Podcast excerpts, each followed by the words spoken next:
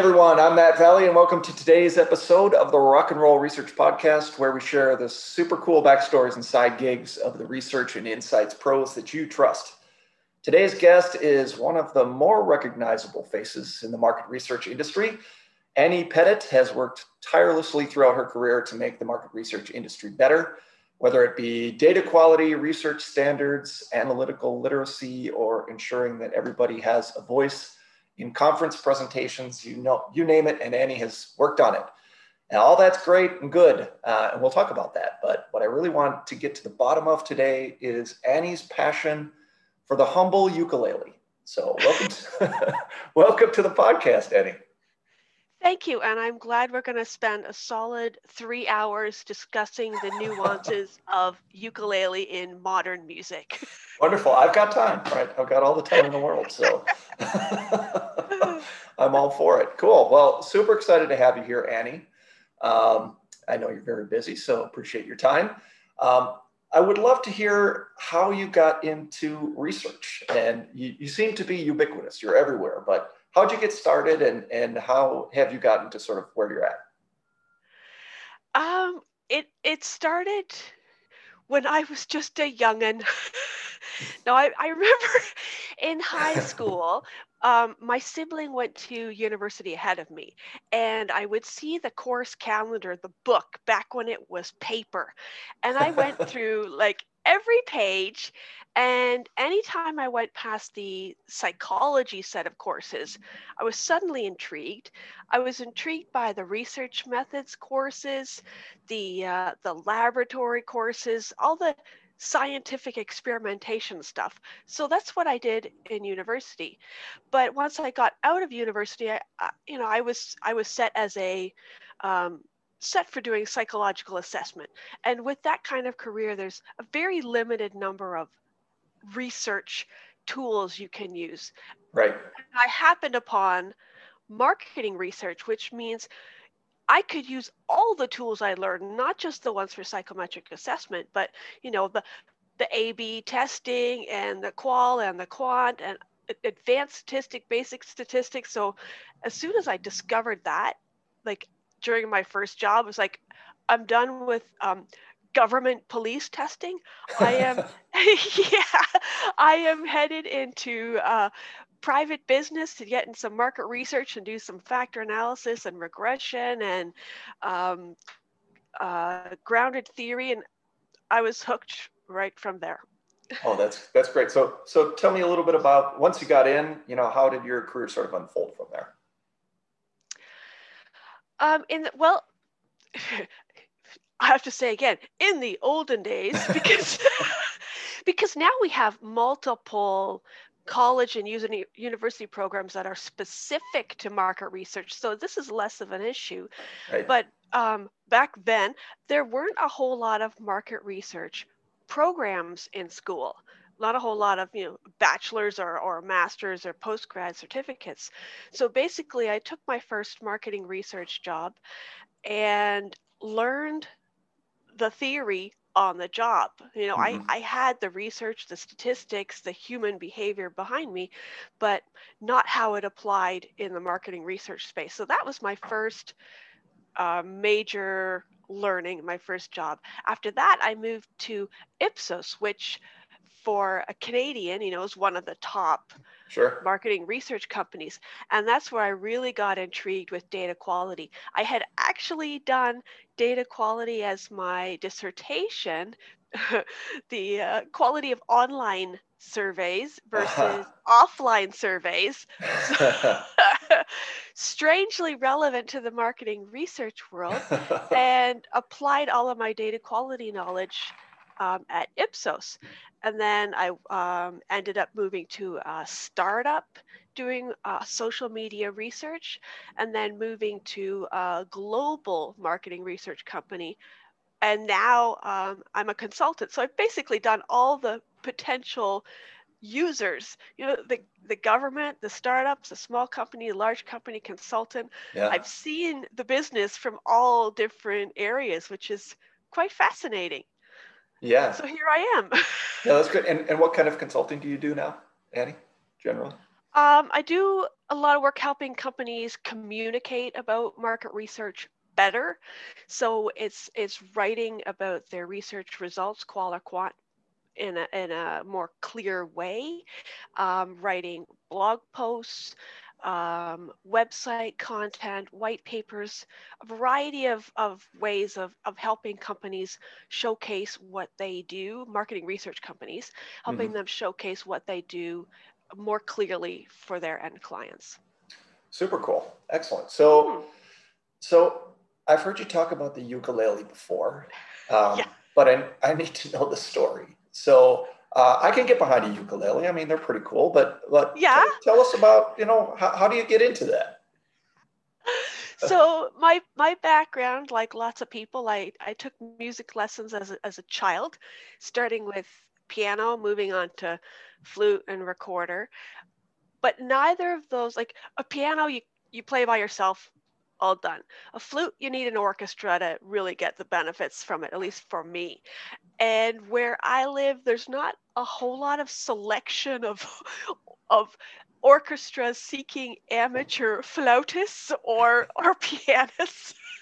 so I basically went online and searched for any kind of music group that would take on random people and I came across, yeah, I didn't care what they wanted. I'll, I will learn whatever the thing is. So I found a whole bunch of ukulele groups. It's like, all right, here we go.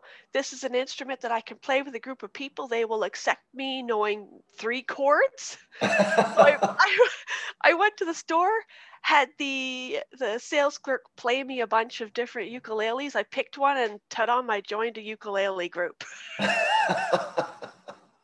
And, and how long ago was that? That was about six years. I have learned more than three chords, which is, you know, stunning. I, I actually counted. I'm something like 30 or 40 chords. It's still not impressive, but it's it's vastly more than necessary to play any basic twinkle twinkle or happy birthday. So I am pleased with myself. now, is this something that you just sort of get together in someone's basement, you know, on a weekly basis and and pluck ukuleles, or do, do you actually perform somewhere? Oh, we we are far more sophisticated than basements. Come on, there's there's at least six groups. There's um, a couple that are in people's homes, but most of them uh, get a room at a, a bar or a church or some area that gives them space and everybody goes there once a week or so. Someone arranges for music. We all play from the same music and uh, play together. And then on top of that um, there are a few other options where in terms of performance uh, one of them I participate in, which is a group that plays for elderly people. Uh, mm-hmm. In my case, it's for people who have dementia or memory cognitive issues. We play for them, they sing along. It's all oldies tunes, which I actually love. Uh, 30s, 40s, 50s, the old stuff. And occasionally they will get up and dance, which is not quite the same dancing that you or I might do. It's uh, fairly slow. but it's a whole lot of fun. So I yeah. the once a week play for myself and once a week play for other people so that they can sing and dance along. Yeah, I think that's uh, that's just wonderful. That's just wonderful. So the answer to this question might be no, but I'm curious: Have there ever, ever been situations where your ukulele life and your research life have have converged or clashed? I I object to the word clash. but, but yes, there have been a few cases where my ukulele found itself in my carry-on, ended up at a conference, found its way to the stage, and then ended up uh, with a song about big data or data quality. Yep. Uh, ESOMAR, um, AMSRS. Who else? There's there's been a few that um, experienced it. I won't say benefited from it, but at least experienced it. Very nice. Well, it doesn't get much more rock and roll than that, Annie. I'm impressed. Yeah. cool. Um, so, so you have been around. You mentioned all the different types of situations in which you've worked, um, and you're working with a lot of research companies now. Curious to know your perspective on what uh, what the future holds for research, either sort of near in or further out, pandemic related, or maybe general trends. You know, what's what's on your mind? given my background in psychology, the, the big thing that's always on my mind is the biometrics neuroscience side of things. Mm-hmm. We we know that people say and do very different things. They say what they want to do, what they wish they could do, what they can remember, but behavior at the end of the day is always it always comes back to being closer to some kind of truth, right. uh, behavioral truth and that's what I that's what I really want to see from biometrics and neuroscience. Those those more precise behavioral measures of how we feel, how we think, how we emote. I'm really looking forward to those types of tools being more valid, more reliable, so that we we have better measures in general, that we have to rely less on stated opinions, stated right. memories, that sort of thing, and really get into what's actually going on. So I'm keenly watching that side of things. Mm-hmm. AI, um, all of those sorts of things, I find them extremely interesting. Again, I have a lot of background in the big data side of things, the SQL, SAS coding, all that fun data analytics stuff. Right. So it's fascinating. I'm looking forward to seeing where that goes just because the potential uh, to solve so many problems is there. So that's, I'm looking forward to that. But really, I'm keen to see where biometrics take us. Great. Yeah, I've uh, worked a little bit in that space myself. Uh, and in one sense, it, it feels like it's come so far, and another, it feels like it just still isn't quite off the ground yet. So, yeah, yeah I'm looking yeah, if you look well. at if you look at the whole history of biometrics, we've come, come hugely far. We've learned so much. Right. And at the same time, we still have so far to go. So right. it's really going to be fun to watch the rest of that unfold. Yeah, I agree. I agree. So, so Andy, this is a podcast, and I know you've done podcasts before. Um, you perhaps may listen to some as well, but uh, when it comes to media, either industry wise or maybe personal? Uh, what, uh, what kind of media do you like to listen to or, or maybe recommend to others?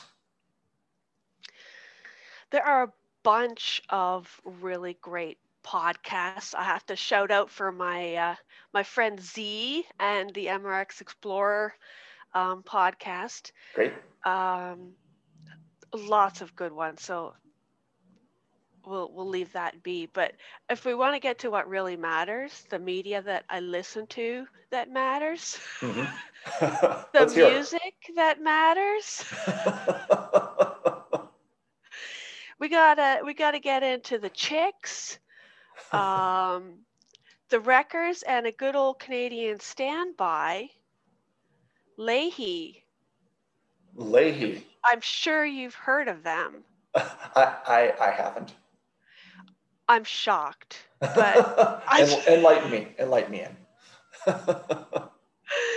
yeah, my my stance sits more on the Canadian folk music, mm-hmm. East Coast type of music. So I'm I'm rarely surprised when someone isn't familiar with the, the brand the bands that I name.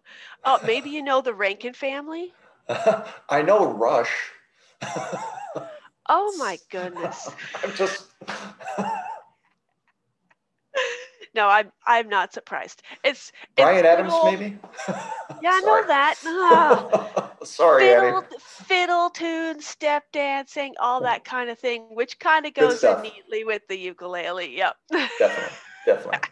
Okay, I, I do like that kind of music, uh, but uh, I don't know those uh, those players, so I, I'll well, look them up though yeah, Canadian folk music is really where it's at. Forget all this current rock and roll stuff. All right, all right. Whatever you say, Annie. Whatever you say.